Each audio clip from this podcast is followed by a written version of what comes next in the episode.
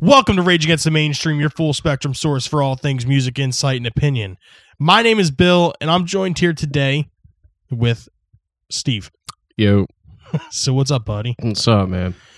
Um, for those of you listening, right now we do not have your third favorite co-host, Connor. Yeah. I I don't know where he's at today. Um, he said he was getting involved with some NASA program.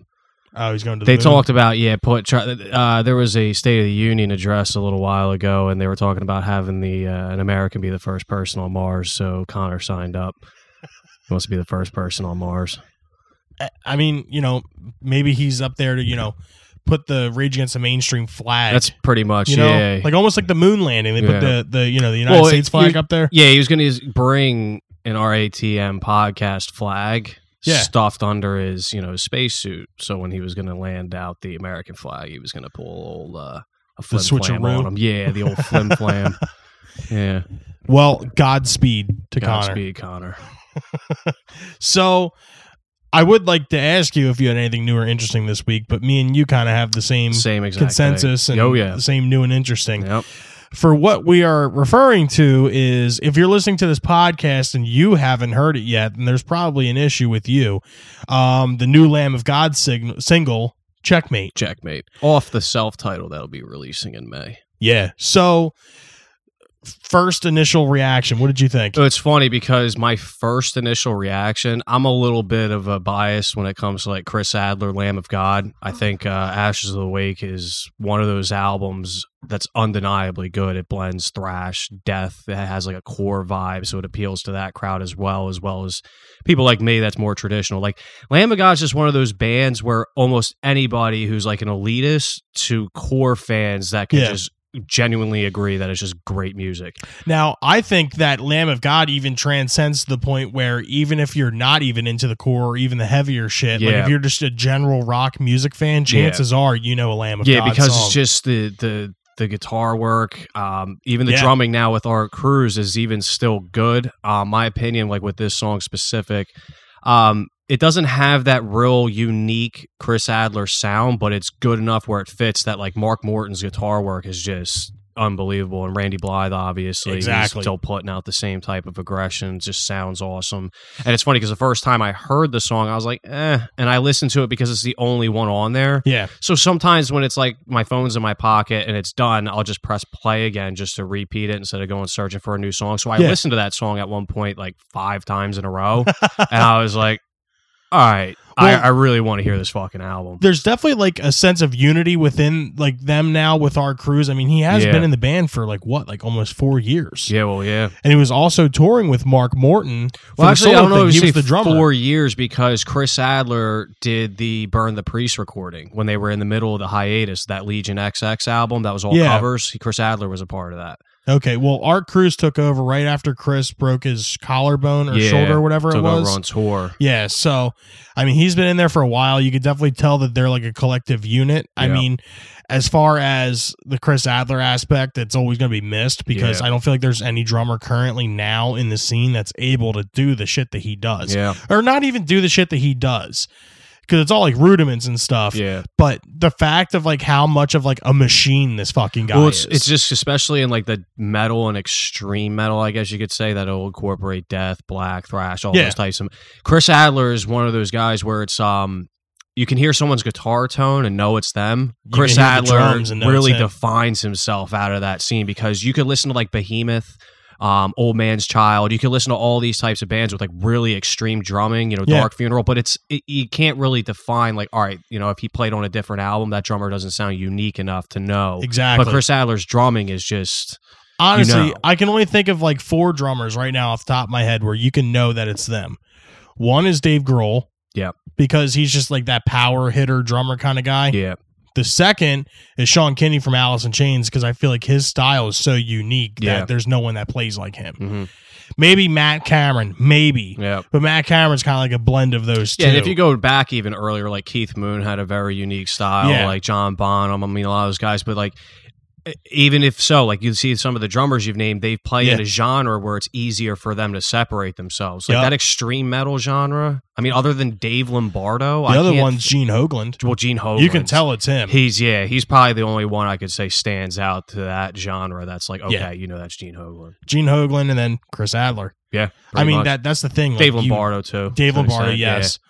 But like, th- it- there's just something with Chris Adler. I mean, I'm not saying by any means that this song is like suffering because No, I don't he's think not it is. in it. Yeah, I think it's still well done. It could have been like way, way Yeah, better if he yeah. was in it. and it's it's a fa- the, the guitar riffs in this song are Yeah, so it's cool. fucking cool. And I even thought to myself like, damn, like Chris would have tore this Dude, shit. he would have up, fucking dude. destroyed it. Yeah, But I mean, all in all, I feel like it was a good song. I'm excited to hear what the rest of the album's I'm going to look definitely like. excited for the album. I mean, it was like me and you were talking before, you know, like you don't base the album off the first single because No. the first single is usually the worst song. Yeah, and Lamb of in Lamb of God- God World. Yeah, they usually release like if you look at go back at all their uh you know bigger releases. We mentioned specifically Sacrament. Like Yeah. Redneck's probably the weakest song on that album Yeah. overall compared to like technicality and just how much effort it seems as opposed to being like a radio type song. Exactly. so like Lamb of God and even like Ashes of the Wake, there's like three songs on there that are like Lady the Yeah. Rest was like their known song. exactly. Like And- Hourglass, Faded Line. Exactly. I Yeah. feel like Laid to Rest is probably one of the weaker songs. Yeah. I Yeah, mean, then compare- again, that breakdown's like super iconic. Yeah, like Blood of the See who Scribe, gives a dude. fuck. But that's what I'm saying. That's like that bring you in song. Yeah, And then you listen exactly. to the rest of the album, it's just Like, unrelenting. dude, Hourglass is fucking nasty. Like, yeah, dude. Like, Hourglass Faded is Line. probably my favorite Lamb of God song. So good. I love that song. So good. But anyways, if you guys haven't checked it out yet, the song is called Checkmate, and I believe it's streaming on all platforms Oh, and YouTube and Everywhere. They got a pretty music much you video type in for it. Lamb of God, it's going to show up. Yeah, it'll be the first thing. And um, yeah, so that's our new and interesting for this week. On this day in music history, 1963. The Rolling Stones get their first steady gig at London Station Hotel performing on Sundays in the Crawdaddy Room for a grand total of $67 a week. That's fucked up. I mean, uh, uh, what is $67 a week though in 1963 you know what i mean i mean that's not horrible but for what we know the rolling stones as now yeah, that's a little fucking humble beginnings. oh yeah and you can get your start here Sixty-seven dollars. we may get you out there one day you could be playing venues uh, for 67 exactly. a Do you week. want to be, you know, our uh, what's the word I'm looking for here? diamond in the rough Diamond in the rough? Are you looking to have a residency or rage resident a rage? yeah like how uh you know that one of the douchebags that plays madison square garden all the time Yeah, Yeah, you can come on here. We'll put your music out there. 1969, Jimi Hendrix Experience play their final UK concert at London's Royal Albert Hall. You know, it's funny. Royal Albert Hall seems to be like the venue for like aging, ending, like rock experiences. Like Cream played there.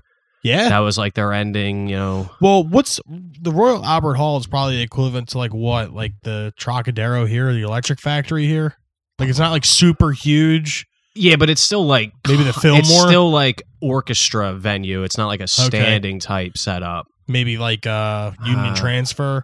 Eh, give or take. I would almost say it's almost like just a smaller indoor arena. I mean, of Okay. the sense of like the Wells Fargo Center, just with less seating. Okay, It's more exclusive on that sense. I mean, it's Royal Albert Hall. I mean, yeah, that's probably fucking ridiculous.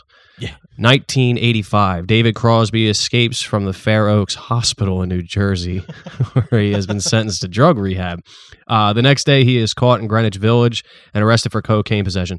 damn. Yeah, I it's funny because there's actually a documentary my buddy watched on David Gilmour. Oh, okay, Um, and he it's funny to know or not David Gilmour, David Crosby. Uh, David Crosby. It's funny because I was listening to like Crosby, Stills, and Nash, and um, I didn't realize like how fucked up he was. yeah. But like the entire documentary just surrounds David Crosby, and dude, he was Oh yeah, shit. he was like you, like your regular like straight drug addict. and you think of some of the music that they play, you wouldn't think like David Crosby was like super. Yeah, fucked up. right. Yeah, but he was pretty fucked up. 1992, Kurt Cobain of Nirvana and Courtney Love of Hole are married in Hawaii with a non denominational female minister conducting the ceremony. There's a uh, fellow companion on the show who's not here today who probably have a lot to say about this moment. This is he was Yeah. be like, "This is the downfall. This is when it started. This is the first line into the end of Kurt Cobain." Um, Shouldn't have done it. I wish I could go back in time and end this. yeah, this this would be like if you had the opportunity to go back to 11 63 for prevent the JFK assassination. Yeah. This would be Connor's moment Th- to go this back is- in time. No, this is like uh, the scene in Back to the Future. Wait, I have a time machine. I can go back to whenever I want. Connor's would be to go back to February 1992 24th, 1992. Gotta stop this marriage. when they say, "Does anybody here have anything they'd like to say before these two be wed?" Here All of a comes sudden, Connor yeah, squealing up some the random DeLorean. dude from the future. No, you don't understand what this is gonna cause. She's gonna kill you. you know, it'd be even funnier though. Connor does that and then lives his whole life, and Kurt Cobain dies anyway. So it like Oh had my God. nothing to do with Kurt Cobain. His whole life's work is just completely defeated. You and need row never came out. Yeah. Oh, Connor. I don't know where Connor be today, but definitely listen to more Neil Young. He wouldn't Probably. have Probably. anything else there. 1993. Eric Clapton wins big at the Grammy Awards. Uh, he's taking three awards for Tears in Heaven, two more for his album Unplugged, and Best Rock Song for his acoustic version of Layla. Another person that Connor doesn't find uh, appealing at all. Yeah, which is weird because especially that Unplugged album, like it is Dude. super. It, like it's just very well known to be a great album, but it is that good. Like well, it is it's very regarded good. as one of the best unplugged albums of all time. and it is good. I mean, dude, that acoustic version of Layla's insane. It's excellent. Yeah, and he makes it like a swing dance type Yeah. style. Like it's just very Got well done. Me on my knees. Yeah, dude, like that- Lila. it's Yeah. awesome. Yeah, it is very good. Clapton's the fucking dude. No one could say otherwise. Yeah, Tears in Heaven was a great song Dude, too. absolutely. But that unplugged album, yeah, yeah, Connor doesn't know what he's missing. 1995, Dave Matthews Band make their first appearance on national TV when they perform the hit "What Would You Say" on the Late Show with David Letterman. What would you say? That's like the only Dave Matthews song I know. Uh, Crash into Oh, me or Crash. whatever that's called. Yeah. Yeah, that's the other one. It was on like it was in like Joe Dirt, I think. Too. yeah, Yeah. I'm Eh. not. I'm not a Dave Matthews guy. Oh my god, my fucking sister posted some shit about her listening to like a Jack Johnson album or something Yeah. on Facebook the other day and I Yeah, was that like whole uh, scene. I was like I know I taught you better than that. yeah, it's funny that you mentioned that because like my stepsister, huge Dave Matthews follower. Really? Jack Johnson. Uh. yeah, I'm not. That's not me. Yeah. I'm not doing that. 1998. Pamela. Not on this episode at least. no. That- I- I- but that's the thing. It's not even in private. There's No. not even like a moment where it's like I'm sitting there like "Ah, I'll just let this ride. I'm by myself. It's like no, like I- I'll listen. Dave to Matthews is one of those dudes where I just can't His- stand him. Brian. Can't stand it. Can't stand it. Yeah. Like John Mayer's just like a better version of what that music could be. Yeah, but the thing is with John Mayer is you actually know he could play his instrument. That's what I'm saying. like he's an yeah. incredible guitar Yeah. player and it's just like you know it's not his fault i guess per se that he's a pop star because of his Yeah. voice but his blues shit's really good Yeah, he got suffered into that category. yeah, Yeah. dave matthews ain't got shit Poor, poor douchebag guy. 1998, Pamela Anderson Lee calls 911 after getting in a heated altercation with her husband. We all know him as Tommy Lee from the extraordinary band Motley Crue at their Malibu home. Tommy is arrested and spends three months in jail for spousal abuse. damn God, what a what a tough guy. Three months in jail for being a douche. i mean then again dude like you know it's like back to the whole like Katy perry thing you, that we were talking about a while ago like yeah she's hot and everything but we don't know what she's like behind closed doors Yeah, like yeah this is pamela anderson but we really don't know what she's like behind closed Well, doors I Maybe mean- she's a fucking nut i mean i'm not going to agree with spousal abuse by No, any yeah, means yeah. but i mean how do we know that she wasn't like picking a fight Yeah, there isn't really. It just says heated altercation. I mean, the guy goes to three months for spousal abuse. So, I mean, to the extent of whatever the report may have been, you know, Mhm. probably said he laid hands on her, which we don't know to the truth to that extent at this point Yeah. in time. But, um, Tommy Lee's still a douchebag, so I could give a fuck. to be Giant, honest with you. giant yeah, douchebag. huge, huge douche. you know it's kind of like the fucking subpar drummers in bands are always like the douchebag Yeah, yeah yeah, yeah. Um, pretty much the entire. You know, it's funny. Mick Mars is probably the coolest one of Motley Crue as a person. You know what Oh, absolutely. I mean? 'Cause, Yeah. Like even Nikki Six was okay, but he's still a douche. They're all like, Yeah. And Vince Neil, forget about it. did you see the thing online where he did um you know that that thing called cameo where you could pay like stars to like video chat and stuff and, like, oh send you yeah, yeah, yeah, messages? yeah, yeah, yeah. There's a viral one where someone just paid Vince Neil four hundred dollars to wish somebody a happy birthday, and he's like slurring his words and shit. so we took a little pause there so I could actually watch this fucking FaceTime things. They paid this guy four hundred dollars. $400. So Vince Neil got four hundred dollars. He literally got a script that was maybe a paragraph to read. Maybe. Probably read half of it. It I mean, don't get me wrong; it was cheesy. was very Like, with a cheesy. bunch of Motley Doesn't Crue matter. references. You're but- getting paid four hundred dollars. Read the fucking paragraph. He didn't Exactly. even read the whole thing. no. And it, to set the tone, it looked like he was like on his balcony at some hotel, like he's been drinking mimosas all morning. Yeah. I mean, he looked like your stereotypical dad on vacation with his little bent brim hat, his sunglasses, his little scruffy gray beard. Motherfucker couldn't even he couldn't even read the whole paragraph. Four zero show. four four oh brother. Happy I mean, that's birthday. that's so sad. Like you're Dude. getting paid four hundred dollars. I get your Vince Neil. Your ball's probably pretty much in his court at all times. in Yeah, those cir- exactly. Circumstances, but you can't even have like at least the minimal amount of respect to record a thirty second thing to just Dude. send to this guy. It's very sad. But then he'll keep going out there and pumping out shows that we're expected to pay tickets for. Like you know, it's like I said before on an earlier episode. I'd never pay money to see I would Motley never. Crue again. Yeah, I don't even. Honestly, even if it said like, "Hey, these tickets are a dollar," it's like still that brutal of a show that it's like that's still paying a dollar to have a bad time. So you have forty dollars to buy a Motley Crue ticket or forty dollars to buy cheeseburgers. In that case, yeah, we're going the cheeseburger, Cheeseburgers. alternative. Yeah, That- we'll call that. That's what we're gonna call that. The old cheeseburger alternative. The when we cheeseburger find a band alternative. that we can't stand, about I'm taking the cheeseburger alternative. That's perfect. I Yeah, like that. that's a new thing. Little truth tree right there. the cheeseburger alternative on Motley Crue.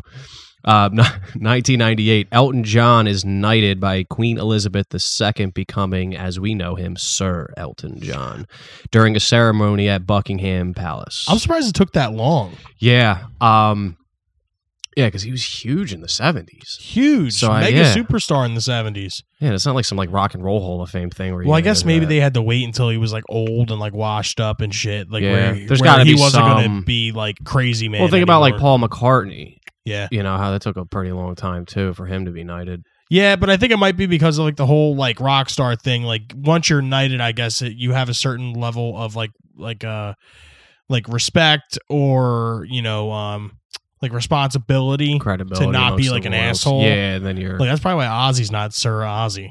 yeah, they couldn't have him being part of the royal uh, constriction over there, or Yeah. whatever goes on. Sir Ozzy Osbourne, Sir Ozzy. Sir Ozzy, you can't be taking any more opiates. You got to stop using drugs and drinking. oh, bloody hell! You take your This night, is shove it up your bullshit. fucking ass. yeah, he ain't doing all that. Stick it up your ass. 1999, Lenny Kravitz wins his first Grammy when Fly Away is named Best Male Rock Vocal Performance. Um, it's his first and four consecutive wins in the category, followed by American Woman, Again, and Dig In. I don't remember again or dig in. I remember Dig In. Yeah, I'm not. I'm I'm not familiar, but I do know Fly Away and American, Woman. yeah. Which is weird. I mean, American Woman is essentially it's cover, right? It is a cover, Steppenwolf one hundred percent. cover. And I don't even think it was on one of his albums. I think it was just on the Austin Powers fucking "Spy Who Shagged Me" soundtrack? album. Yeah, Oh, wow. I think I got a Grammy for it. Whatever. it was a good cover. I'll give it to Yeah, him. it's all right. 2008, a statue of departed ACDC lead singer Bon Scott is unveiled in his hometown of Fremantle, Australia. Um, I already made this very clear. Bon Scott ACDC is the only ACDC I fuck with. Yeah, It's that good. I mean, I like I said, I do like the Brian Johnson shit too, but yeah, Bon Scott will ever be known as the like um, me and Nicole were talking about the other day. I don't know how we got on the topic of uh, ACDC, but um, it was like ACDC has like those songs that you'll always remember. Like you think Yeah. about it, anyone in the world, you can probably walk up to anybody and just play like the first two notes of fucking Highway to Hell. We're back in black. Back in too. Black, they know yeah, it. Yeah. Everybody knows it. Well, I think a lot of that's radio play too. You Yeah. figure the songs that get radio play, Back in Black, Yeah, uh, Highway to Hell. And it's funny because there's a lot of great Bon Scott songs that like don't get radio play the same way like songs off Yeah. Back in Black yet. You know That's what I mean? true. It's um, it's kind of sad. I mean, The- but that's just I mean, Back in Black is that album. yeah. It's literally the, It was the album that came out at the perfect time. it- yeah. honestly like if that album was any like older or newer than it was it probably wouldn't have done what it did Yeah. it was just it was just a time Yeah. But it's it's a shame too because like ACDC's trajectory, I don't think they would have been any less notable if Bon Scott lived. It's not like like we were just talking about it, like with Yeah. Sid Barrett dying, Pink Floyd propelled because of Yes. David Gilmour and Roger Waters and what they did. Whereas like if Bon Scott lived, I don't think Brian Johnson, ACDC not existing wouldn't have made ACDC any less popular. exactly i, think, agree with that Mm-hmm. Yeah, because I think everything Bon Scott did had just the same quality and Yep. potential to be radio hits constantly. I mean, Highway to Hell, it's just Dude. you know it. Like Yeah, everybody knows Yeah. it. Dirty Deeds, Yeah. TNT. Come on, and that's a dude. lot of Angus though, because Angus never really changed his yeah, that's s- true. consistent riffs that he was putting out. Like, uh, style. yeah, dude. If you want blood, Oh yeah, like, dude, that Dirty like- Deeds. Yeah, dude, all those Yeah. fucking songs. We, we Yeah. can go down the list of those of the Bon Scott songs. Oh yeah. 2019, Queen with Adam Lambert on vocals open the Oscars with a medley of We Will Rock You and We Are the Champions. The biopic Bohemian Rhapsody goes on to win four awards, more than any other film at the ceremony. Now, do you feel like that was just because of what it was, or do you feel like that movie was that good to where it where it, they deserve to get four So Oscars? we talk about perfect timing. I mean, this Yeah. is a movie about a singer of one of the most notable bands in history. Yep. One of the best vocalists of anybody's time that's still alive to this point in, you know, the world. Um but yeah, I think a lot of it had to do with timing because again, it was like it focused around him being gay, Yeah, um, you know, the obviously with the AIDS, and then obviously what's going on in this country today. So then Yep. you had that appeal factor, um, as well as just being able to have a biopic movie about such a really known band that hadn't been put out at this point in time. So I think it was a perfect storm. I think the movie was good. yeah. I I, I don't- still have yet to see it. It's very good. Yeah. And um, uh, Raimi, what's his name? Raimi. Ra- Rami Malek. Rami Malik, and it Yeah. was Rami Rami. Rami Malik, he plays Freddy very well. yeah, Like put it this way, I thought Rocket Man because it had a shitload of musical concepts in it, where it just broke into musical all of Yeah. a sudden. I thought Rocket Man was a better movie for the movie parts. I thought the acting was Okay. done. I thought it was more darker. I thought it was more sincere and just a well done film. But there were so many musical parts in it that just made it like fucking annoying. Oh, and then okay. Bohemian Rhapsody, I think it was like less of a quality film. There was but- inaccuracies, right? there were, s but both of them though. But there always Yeah. is in these you know types of movies. But at the same exact time, just the cool thing about it was they narrowed in on just kind of like the rise of Queen briefly to kind of get the idea of like what they went through. How Bohemian Rhapsody was apparently never going to be a radio hit because it was so Yeah. long and little did they fucking know. Um, and then it leads up to the 40 Live years Aid later. concert. Yeah, but I think it was good. I don't think it should have been so hailed as like this phenomenal movie to win Yeah. all these awards. I think against the competition, it made sense, and I think because of the time, it made sense. now, Rage Against the Mainstream here. Do you feel like Bohemian Rhapsody was as good as or better than Straight Outta Compton?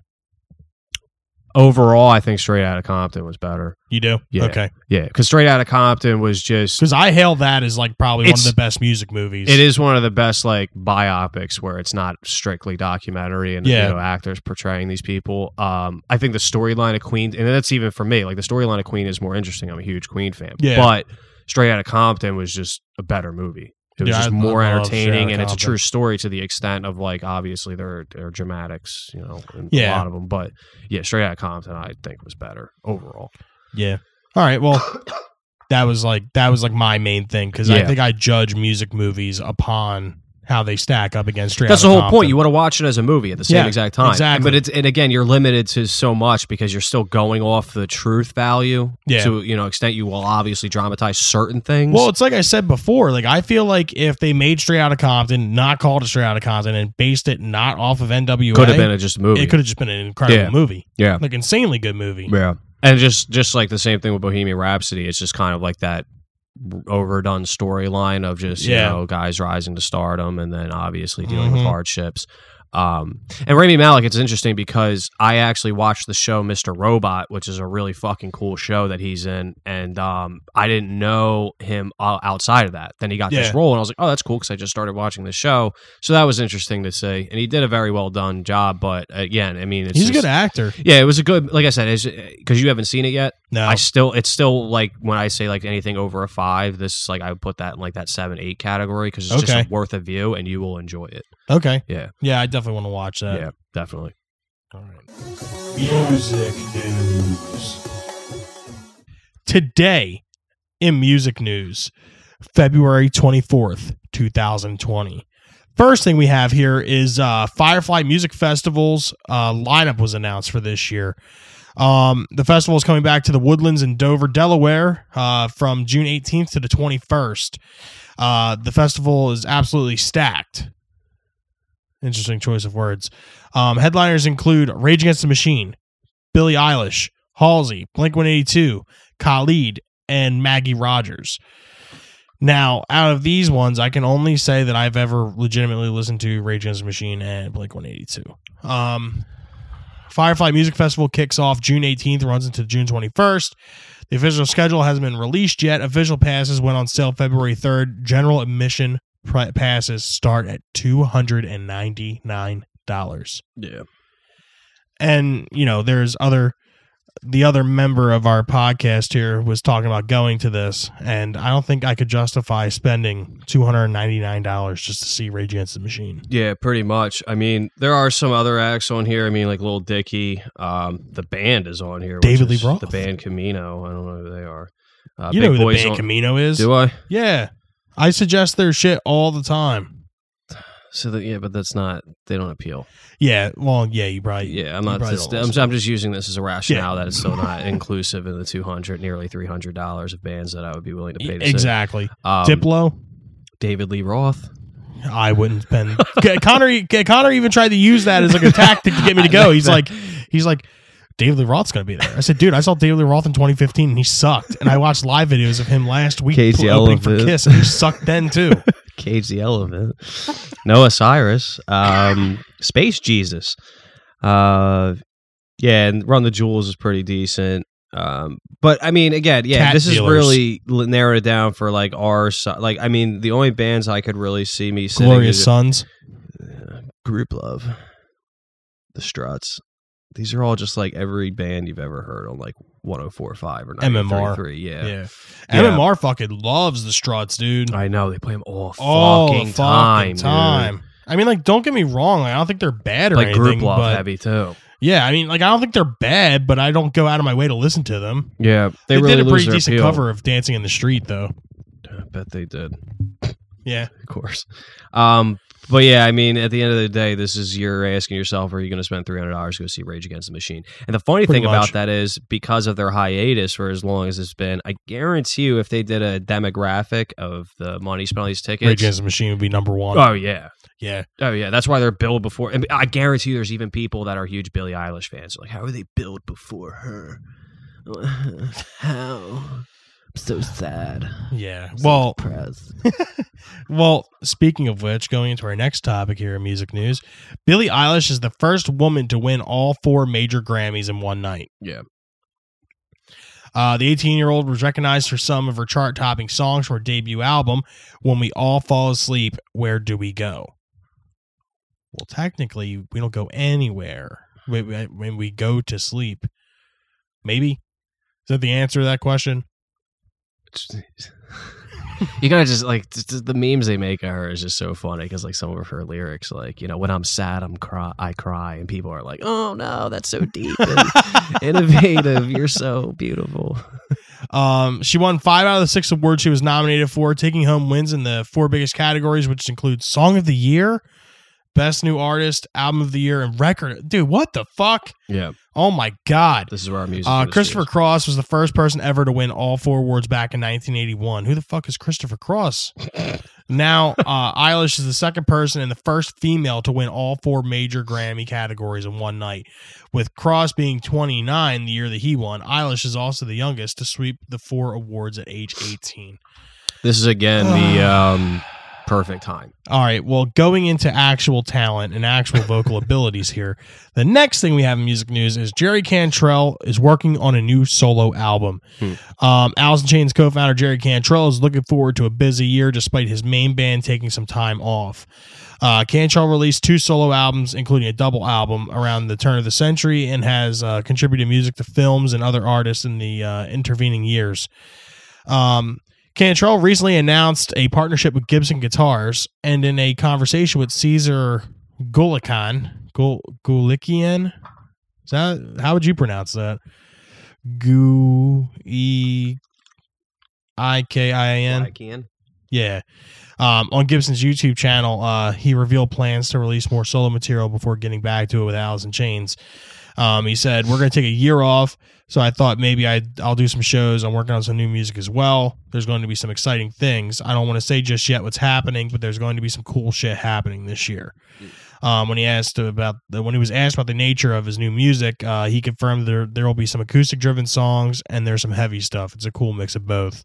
How do you feel about the Jerry solo albums like Boggy Depot and Degradation Trip? Do you They're like okay. them? Yeah. Yeah. yeah. I like Yeah. Boggy Depot a lot. I mean, then again, I'm a huge fucking Alice in Chains fan, so all this shit really appeals to me. I'm Yeah. excited for this. Yeah, I um I'm not like I don't know if you're gonna put the words just because it's kinda like um an Alice in Chains like related, you know, music and the sake of Jerry Cantrell. Like I'm a Jerry Cantrell fan, so I'll listen to it. Yeah, Um, I, I mean, again, going back to like when we talk about Lamb of God, like there's certain artists when they release an album, like I'm actually very excited for it. Yeah, this, like I'm exactly. definitely gonna listen to it. I like his acoustic stuff. Oh, dude, I like his awesome. slow down shit. He's actually a very talented musician overall. So yeah, I'm I'm pretty stoked for this. nice. Yeah. And the last thing here in music news is Leonard Skinner plane crash documentary titled Street Survivors is released. Um, a new documentary film that chronicles the plane crash that killed several members of Leonard Skinner in October of 1977 is set for release. Street Survivors, the true story of the Leonard Skinner plane crash, premiered February 16th in Hollywood. Uh, the documentary tells the story of the plane crash from the perspective of former Leonard Skinner drummer Artemis Pyle, who survived the crash and helped pull other members of the band and entourage out of the wreckage afterwards. Uh, Pyle consulted with screenwriter and director Jared Kahn on the documentary for historical accuracy, accuracy, and in a press release announcing the film's released, he says he's pleased with the results. Uh, the film story, my story, is not just about the plane crash, but also about my personal relationship with the genius that was Ronnie Van Zant, who I lo- loved like a brother and still miss to this day. Yeah, um, I'm super excited for that. I think, um, especially in this world, you know, with the whole like the the the mix of like you know the Confederate flag and everything that people like knock on. Yeah, Um, Leonard Skinner is just one of those bands, man, that we talk about where undeniable. yeah, I mean, like other than the Allman Brothers, there was no real sound that was derivative to that like Southern rock style that wasn't full on Exactly. country. Like Leonard Skinner's, I mean, because even Allman Brothers were more of like a jam band. Yeah, I mean, they didn't have that direct like just three four minute long song that's just like hard hitting rock and roll. And like Leonard Skinner's just another unique unique sound. like when you think of Southern rock, you think of Leonard Skinner. It's the first band you think of. oh yeah, like honestly, yeah. like And- maybe like Mountain. and just like when we talked again about like going back to like real talented musicians like Yeah. these guys when I, I the documentary that i brought up before um when i uh if i leave here tomorrow and it's just amazing like hearing about these guys like just recording in this fucking shack ronnie van zant just sitting down by the water he hears the fucking instrumentals boom lyrics come right to his head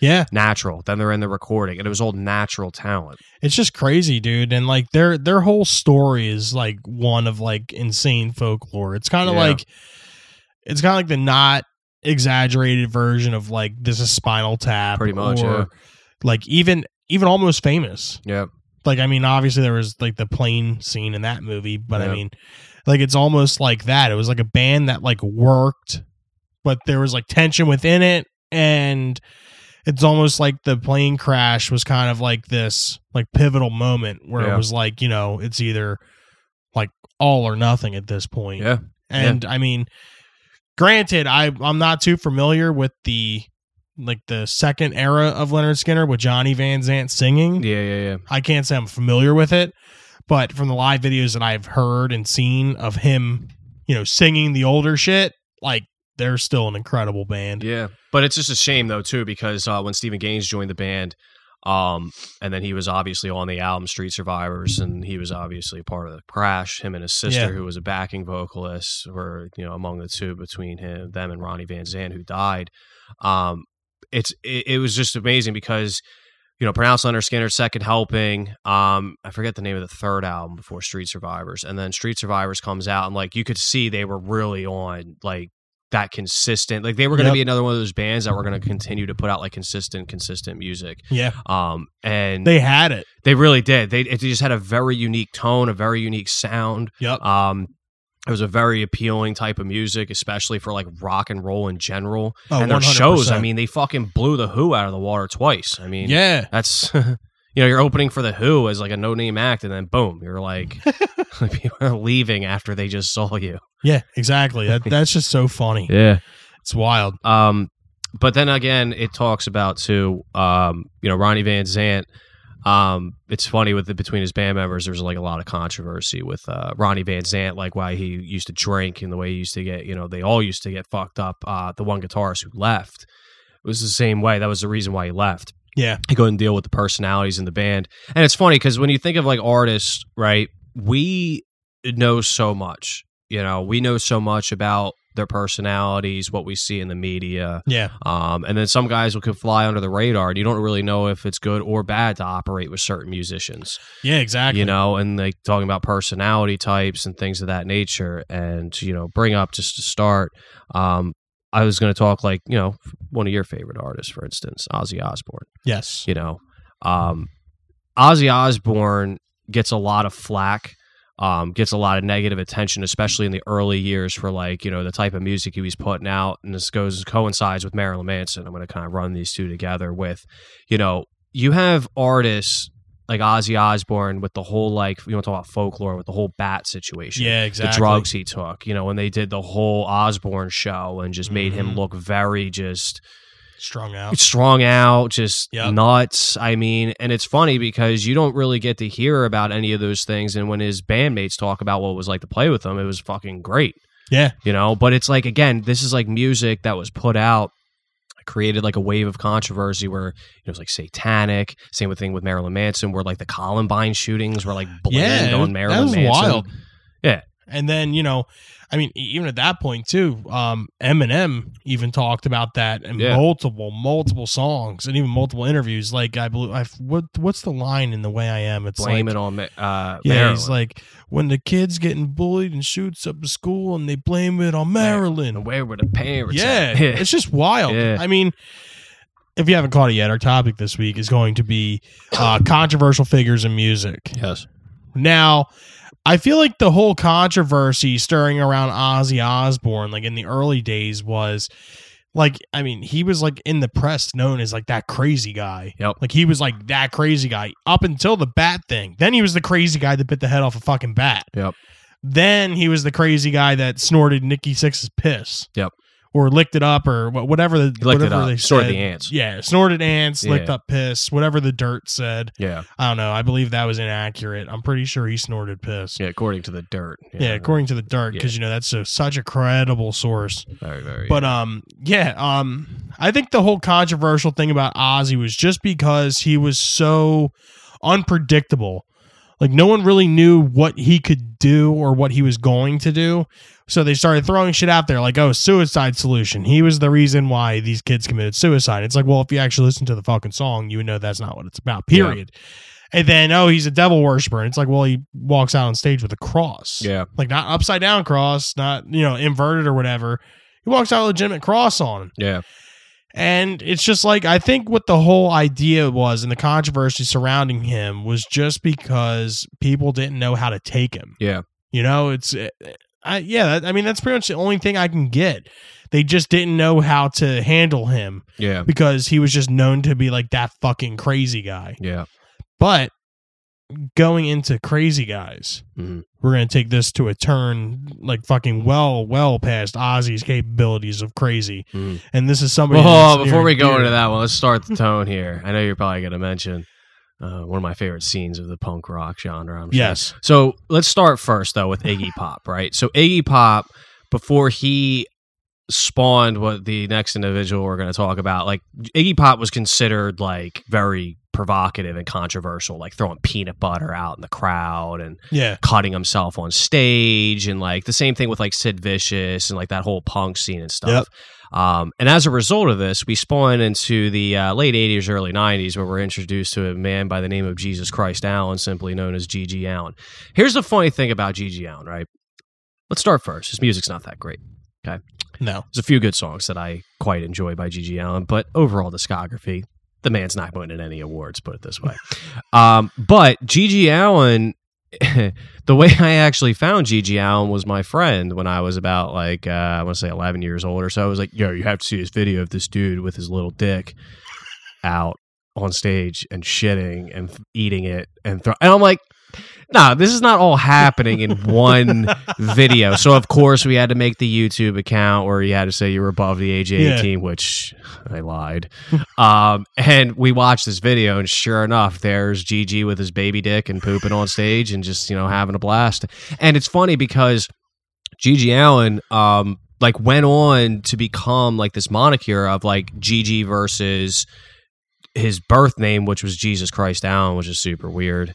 Um, Yeah, and well, then they his parents changed were it. kind of crazy too, weren't they? His dad was fucked up. His mom was pretty uh pretty out there, but she wasn't like his dad was like totally like a fucking deadbeat, yeah, Yeah. piece of shit. And um you know, he really runs this whole scene of like you know, this is rock and roll. He pretty much was like trying to say, like, this is rock and roll, like absolute freedom.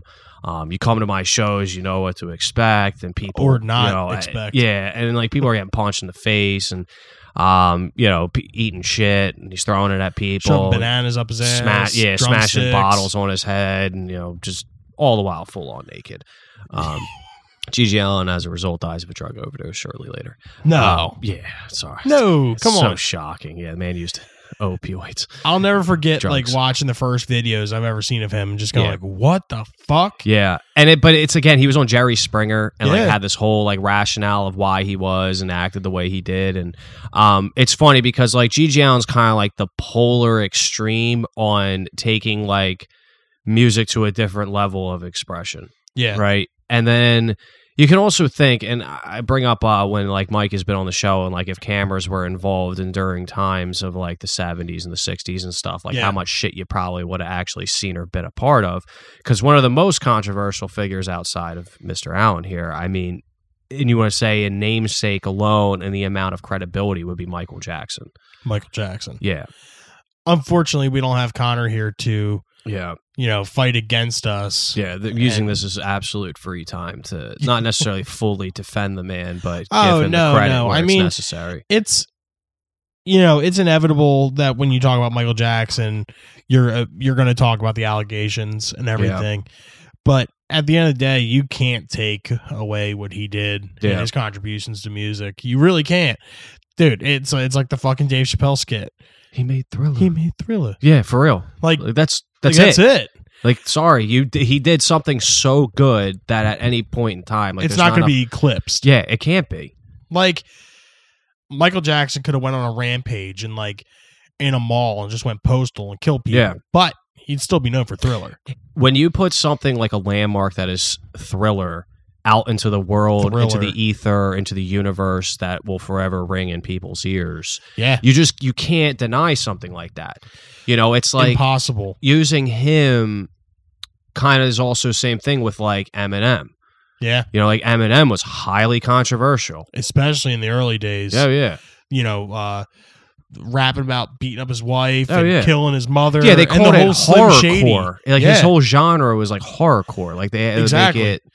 It's like like in the beginning, dude, I think what the major thing with him was was the whole Slim Shady moniker. Moniker, yeah. Yeah, like Yeah. that was like hit. That was like the reason he was so controversial. Yeah. Like you listen to any of the other songs, but the second you get to a Slim Shady song Yeah. is when shit gets, gets fucking crazy. Yeah. Like cutting people up with chainsaws Yeah. and you know putting his wife in the trunk and Like my dad's Fucking- gone crazy yeah. in general, just to that whole sinking the song. car with Yeah. the with his wife in it and like dude even the song kim like that's Yeah. just crazy and you know like um with the whole he i think his whole the whole controversial thing with him is he knows how to get under people's skin he knows how to like piss people off and he's able to do it in such a way to where it's like yeah i'm doing it and if you don't fucking like it then suck my balls and then he'll turn that into a rap and everyone will be like oh yeah that's great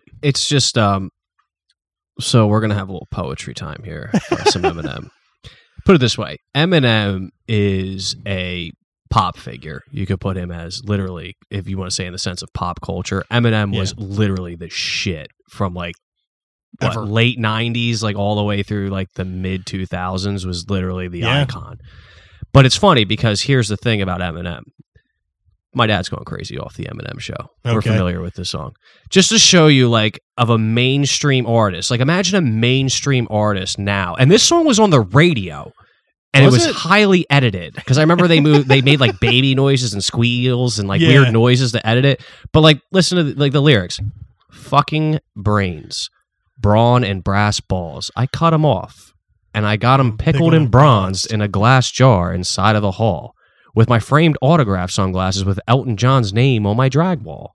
I mean, th- this was on the radio. Like, Yeah. and it's funny because, again, there was so much heat for like the music that was out at that period of time. But here's the funny thing about like with the controversy a lot of these artists appear to appeal to a younger generation. Yeah. I mean, you could have said like Nirvana was controversial Yeah. you know and it was just appealing to a generation of people that are tired of listening to the same things tired of staying in the same lane tired of like going outside Yep. the lines for the sake and eminem wasn't doing it for a shock value Well, that was the best part about it he was like controversy on top of controversy too because remember the whole like um like he's a homophobe thing like and this is like before the whole LGBT LGBTQ movement yeah like he was labeled as a homophobe forever then he had fucking elton john come out with him yeah and you know the whole woman beater thing and not for nothing he wasn't doing anything different than any of his predecessors had done before it No. was just because he, he, was in the limelight yeah yeah it because he was easy. so fucking popular easy target I mean, just his lyrical concept and content alone is enough to fucking s- just completely destroy anyone else's career. But if you think about it too, because um, he really is like in the same line as like the bands of the '90s that were able to break through to that like absolute creative like individualism and like changing a sound where Yeah. Eminem really put it out there and that like you could be super controversial with your lyrics and still become a top selling artist. Oh, absolutely. Because you think about any, I mean, it- it even goes back to any of the other rap scene where it's like the controversy where it's like a lot of these guys were legitimate drug dealers, Yeah. legitimate murderers, you know, and they're putting out Biggie, songs. Tupac. You know, and it's funny because nowadays with like the controversial aspect of it, where you have you know like Bobby Shmurda, the dude who went to prison because he literally rapped about a murder in his fucking song, Yeah. you know it's a little bit different because these guys were out there to understand the loopholes and the style but it's like again when they're putting out music it's like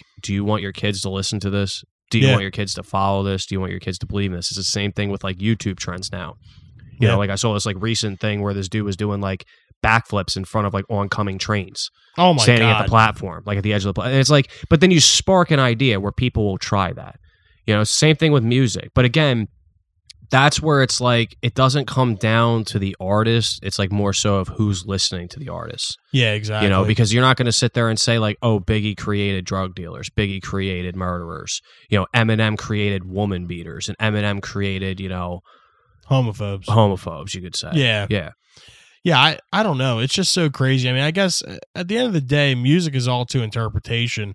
And I mean, I guess you get out or you get in whatever you put out or get get out whatever gets put in or whatever. you're but, fucking that all Yeah, up. I'm fucking it yeah all that up. was weird But you know where I'm going. i with get this. what you mean it's all you know it's all up to interpretation and how you take uh, and how you take these things like do you really think ozzy osbourne bites the head off fucking bats all fucking day Yeah.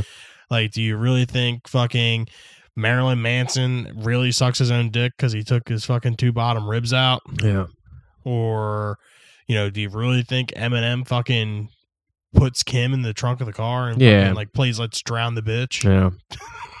and it's funny because um like this goes even further in the sense of like um like when even when you had like people like Lane Staley for instance, like Lane Staley was just a very dark person and the whole Yeah. album Dirt is just sad, depressing. Like, the whole album drug is use. basically about drug use correct? Literally. yeah you know but it's funny because again it's like you can make these songs if it's in a tasteful way to understand like even like the velvet underground Yeah. the velvet underground and nico was a hated fucking album because it was all about death and drugs Yeah. and like at that time like that was fucking crazy like people weren't making music like that in the 60s let alone to even become popular you know and now it's like the people today with artists because you even have like artists like lil wayne yeah like Lil Wayne and all these different artists who get like this reputation and this style for being popular based on their songs and it's like they don't really know the individual and Yeah. then they could get a lot of controversy in the news um, i remember even drake drake had a huge level of controversy millie bobby brown Oh from- yeah, that whole where shit. he's like courting like young girls and like befriending young girls now and so- now he's with Billie Eilish. that's what I've heard as well. And Yeah. now she's 18. So it's like that was the same thing with like Millie Bobby Brown, where it's like, you know, there was always scenes like texting and very personal. And it Yeah. came out, it's like, oh, it's just friendly. But it's like, we don't know these people. exactly Like Drake to most people is a very calm headed, funny, like post Malone type individual. upper middle class individual that got his star on Degrassi. Yeah. Upper middle class. He's upper middle class, dude. well, no, no, I like should- when he when he grew up, I'm just saying. It's Yeah. just, yeah. He, he didn't start from the bottom of shit. Maybe Yeah. from the bottom of Yeah. the deep end of his Yeah. pool that he, his in-ground pool that he had at his home as a child, yeah. not in the hood. Yeah, he was the first one in that blue collar neighborhood to have an Ingram. He was the rich kid in the neighborhood. Yeah, he had an We're gonna Ingram go pool. to Drake's house. Yeah, he has the Ingram pool. He's got an N64. When you're pulling in more money than your parents, Yeah. you're still a minor. There's probably something. You're you're no longer middle class, bud. Not even close. Mom, But- Dad, you're still middle class. Um, but even like uh, like I said, with like like these newer rappers today, um, and it's a shame because a lot of the controversy like that's surrounding today is not so much of like what. It's a shame. All right, so like well, how we mentioned Eminem and like Marilyn Manson and like the music they put out, and like for instance, like a school shooting happens, and like you know in Columbine, and then everyone wants to blame like because they said the kids listened to Marilyn Manson, we're going to use this as an excuse yeah. you know, if you think about the level of kids out there today that drink like promethazine or like take Xanax or like get fucked up because of all these like lean drinking, you know, mumble rappers out there that take fucking Xan, they call it like Xans, they call it Xans, you know, I drink my lean and blah, blah, blah. Yeah. It's like think about the amount of kids that you're influencing to act that way, but it doesn't get the same level of attention because Columbine's a little bit different than fucking Bobby over here drinking promethazine yeah. you know, exactly. it's it's fucked up because you know it flies so under the radar of like the level of controversy some of these artists like really put out there today that doesn't get the same level of attention because again it was easier with someone like Eminem. You know, and it's also crazy too because we didn't we didn't even touch it, but uh even Elvis Presley. Yeah. Like he- Huge. He, was huge. that was like that was one of like the first like you know the way he danced, like Yeah. the super provocative dance style. And it's funny because you think about it and like I mean, w- let's be real. We've all seen the Super Bowl halftime show this year. Yeah. Elvis Presley couldn't touch that. no, Like just think about that. Like think about like how like all these people that we've just talked about. Think about where like the controversial artist had started basically with Elvis Presley yeah, and look at how everything progressed until now. Elvis Presley was pretty fucking tame at this pretty point. fucking tame. The- Elvis Presley. yeah, Elvis back Presley then- was like a Catholic nun, yeah. on a Elvis Sunday. Presley then is equivalent to like the Wiggles now. pretty much. Yeah.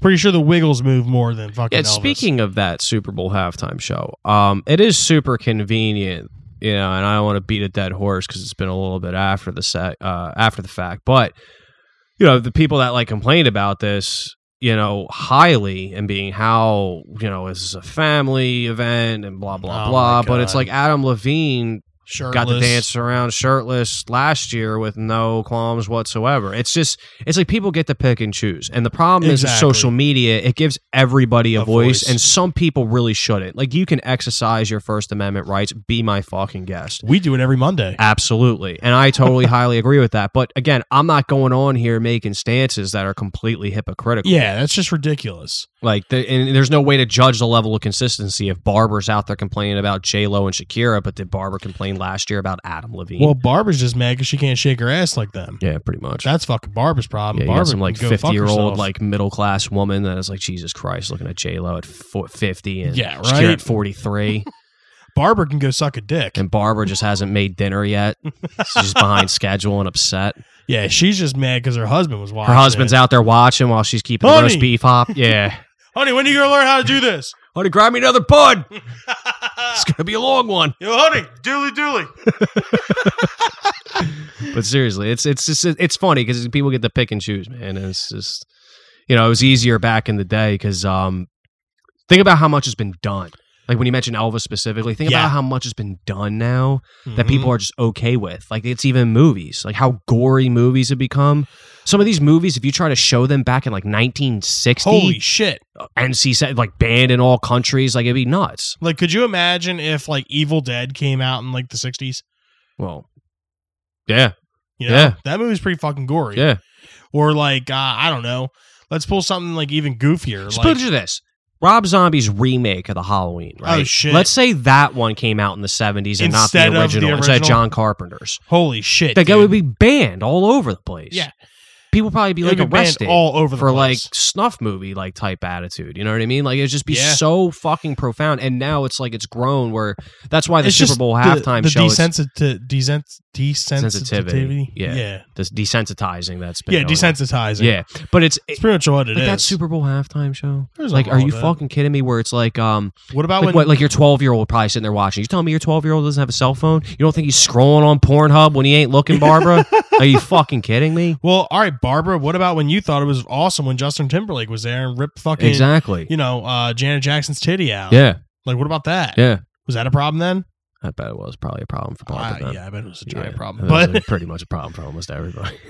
yeah, I mean, debatable in personality takes, but at the same time, for the network's uh, opinion, it but was a compared to Shakira and J Lo, problem. yeah, yeah, and I again, I, I don't want to get And political hold on, at all, let, but us fucking let's just say this right here. They had like three costume changes each. yeah, Like that. I mean, that takes some talent. yeah, Like that. Like that's some serious shit. Yeah. And they're gonna fucking get on there and talk some bullshit. yeah, I want to see you change your clothes in fucking ten seconds. yeah. Skin tight fucking bodysuits and shit. Yeah.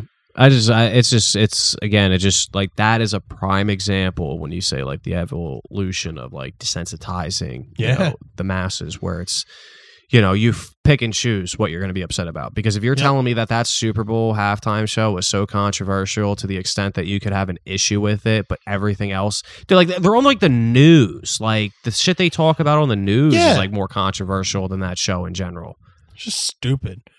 Yeah. But, yeah, that about wraps it up. I mean, I guess to I guess to an extent here, I feel like you know, desensitizing like took place and it kind of made shit more okay. And now I feel like we're kind of working in reverse.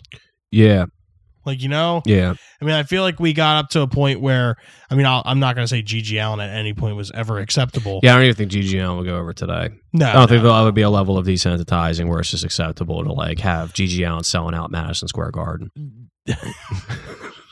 don't think that's possible. Could you imagine just like uh One night only. yeah, one night only, MSG. GG and the Jabbers. there's just like a fucking there's like a fucking like box above the whole Oh, stadium Jesus. and she's like clicks in it's just shit. Just comes out. Diarrhea. Just diarrhea just Yeah. comes out. Yeah. Oh God. But yeah, I mean, I just feel like I just feel like with the way that social media is like you were saying earlier and stuff, I just feel like we're almost working in reverse because everyone has such an opinion now and everyone has Yeah. fucking feelings. Just the and- availability. yeah, Yeah. I mean, I guess what I'm trying to say is if you're looking for real deal, honest shit, you're already here. You're already listening to this podcast.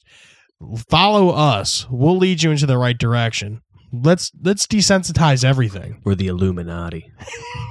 We can say that because our co-host isn't here. Yeah. I mean, yeah. I just feel like with yeah. I just feel like the sense of desensitizing and everything. I just feel like that's like just a major major component to how all this shit is like okay now and like how it's a kind of a joke. But it's like we just said, I feel like we're working in reverse because of all the all the social medias and people being able to have opinions and all It's that also other again like bullshit. going back to like the Eminettes an easy target. Yeah, It was exactly. on a national stage. Mhm. Many people saw it. You know. and not for nothing. I mean, I'm just gonna say it here on the air because I don't think I've ever said it here. When are we gonna get Metallica to play a halftime fucking Super Bowl show? Jesus Christ. By the time Robert Trujillo is the only existing member. Yeah, right. Yeah. Like, dude, come on. Like, you think about it, like Aerosmith and the Who, Yeah. fucking Madonna, whatever, Prince. Speaking of Prince, that was probably the last real good halftime show. I agree. Yeah, that was an excellent halftime show. Like, when are we gonna get Metallica? Like, Yeah. dude, they put on a fucking good ass halftime show. I would even like Pearl Jam up there to be honest with you. Pearl Jam be Somebody, good. yeah. Just Like I don't know, someone that appeals to Watch. Uh, us. Let's see what happens next year. After this shit that just happened, they're probably going to try to steer away just for the sake of being, depending Leonard on Skinner. obviously what happens in the world. Yeah, Leonard Skinner reunion. It's gonna man. play the halftime Oh, show. Jesus Christ. I don't even know how I would feel about that. I mean, I would it'd be cool, but it's Yeah, not I Leonard mean, Skinner. Well, because I think we're like running out of like no, they'll probably do some stupid shit Foo like the Fighters, police or something. Pearl Jam. Oh yeah, those like classic bands. Mhm. They're probably gonna go classic route Jesus unless Foo Christ. Fighters puts out another album. Yeah, that's what I'm saying. Pearl Jam would make make the cut. New album coming out. Let's just throw Lamb of God up there. That would be fucking I would awesome, fire everybody. dude. up. Are you kidding? That'd be fucking I'd be sweet. firing everybody up. oh shit! Last week we uh, suggested for you guys to watch the documentary "Sample This." This movie, um, or documentary rather, it chronicles the song "Apache" by the uh, Bongo Band. I, I forget what the actual name of them is, but um, yeah, it's this song has been referred to as the most sampled song like of all time like the dun dun dun dun dun dun dun jump on it. Oh. Yeah, And- I'm not even gonna lie, I didn't watch most of it. I made it like 30 minutes in. I had to shut it off. yeah, It was just too like, like around and like there just like wasn't like a flow at all. Like it starts off with Robert Kennedy getting assassinated, and it's just like, what does this have to do with the fucking song? It's like, oh well, then the guy that was the brother of the sister-in-law to the stepsister of his bodyguard decided he wanted to do music, and it's like, what? All right, so you know what we'll do here? We're gonna make this movie a non-applicable first time on Rage Against the Mainstream. Yeah. we don't even have enough insight to be able to review this movie for you guys because it Exactly. just wasn't worth that much time, Rotten Tomatoes gave it a 93%. The audience score gave it a 63. which is ironic. Yeah. you know, but Um, IMDb gave it a 6.4 out of 10. Yeah. Um, RogerEbert.com. Uh, Od- Odie Henderson says, for a documentary filled with such joyous, danceable beats, there's still a note of sadness playing through sample this. And Mark Jenkins from the Washington Post says, this movie provides a vivid sense of the period as well as some intriguing backstage look at the making of i- improbable pop classics. Like I said, I couldn't make it through about a half hour. Um, so yeah, this is going to be a non-applicable. Um, like I said, I, I don't like to give things like bad reviews. that's what I'm because saying. it's We should still just we're gonna someone's give art. it we're gonna give it a NA. NA. NA. It'll be the first time. Be first time here, But yeah. I mean, if you want to give it a watch, I mean, uh, I I like to say I like to think that I have a pretty good like fucking like tolerance for bullshit, and this just didn't like this broke my threshold. Jesus Christ. Like on my bullshit o meter, this fucking this broke the gauge. Just broke the game. little truth tray moment. the truth tree moment. I fucking didn't like this at all. And like the the people they had in it, like to do interviews and shit, like Questlove was in it and shit. Yeah, like yeah. I was like, man, this could be fucking good. Yeah. Like I'm excited. I think Questlove's actually on the like cover, like when you go to Yeah. click on it. Yeah, and I, Like- it was an appealing pick. Yeah, Like I was just like, man, this is this is gonna be good. yeah, And I know this song too. This is gonna be great. yeah. And it's just like 30 minutes in. Like I, I and it was two hours long. Like dude, I maybe I could have went like an hour and like seen if it was any good. Yeah, it got. But I think from all Couldn't the even shit get that we through have the done so far, Yeah. like if it's not good with Yeah, the we've first done 30 some minutes, pretty it's bad fucking movies. Yeah, like uh, Yeah. 27 Gone Too Soon was super fucking bland and generic, but I th- Kurt fuck and Devil at Courtney. the Crossroads. Devil I suffered through the whole thing. Yeah. Like, yeah, I, I, we're to the point now. We're going to be raging against the mainstream on this fucking shit. If it isn't good within the first thirty minutes, we're done. We're not even gonna fucking play games. Connor will probably be happy to hear that. Thank God. But um, yeah. Do you have any uh? Suggestion of the week. So, because we talked about it earlier with Lamb of God, um, I'm actually going to recommend that last release with Chris Adler, which is the cover album Legion XX under the moniker Oh, nice. Burn the Priest, Nice. um, Lamb of God's original, uh, you know, name before they realized that that's not as appealing commercially. Burn the Priest. Um, the song I'm recommending though is because it's all a cover album is track two, which is the Melvins cover of Honey Bucket. nice. Yeah, it's fucking sick. This week, I'm going to suggest the Anthrax classic off the album State of Euphoria, Antisocial. That's really fucking weird, dude. Because I said to myself, if we were gonna record two episodes, Yeah. that's literally what my pick was gonna be. literally, what yeah, was my dude, pick. I, I was fucking around on Spotify and I was listening to Children of So Bodom's good. fucking Skeletons in the Yeah. Closet, and obviously they did Antisocial. It was Yeah. good, and I was like, I want to listen to Anthrax one, and Dude, then I so got into good. it and I was like, State here of we go. Euphoria is probably debatably my favorite album by them. Yeah, dude. It's so good. Like Among the Living's very good, but State of Euphoria, like be all end all. oh It was fuck so yeah, dude. good. Be all, be all- so good. This week we're going to suggest for you guys to watch the Luis Valdez classic La Bamba. Um, basically, this is like I I guess you can kind of consider this like one of the first biopics. Pretty much, yeah. Yeah, this is um biopic that follows around Richie Valens, basically from like his start as, you know, like a teenager working in the fields and I believe it's Texas or Southern California, I believe. I'm not sure. But it goes from this all the way until his untimely death at uh I forget what age he was, but he was still a teenager. He had only been popular for like eight months before his death. Yeah, the day the music died. They the music died. Yep. But yeah, I mean that's definitely something to check out. Extremely good film, and this is definitely something we're going to get into Absolutely. in depth and not just give it an NA because we couldn't make it through 30 minutes. Yeah. But um, yeah, that about wraps it up for this week. This is Rage Oh. Against the Mainstream signing off. I'm Bill. I'm Um, Steve. Have a good night, guys. Thanks for listening.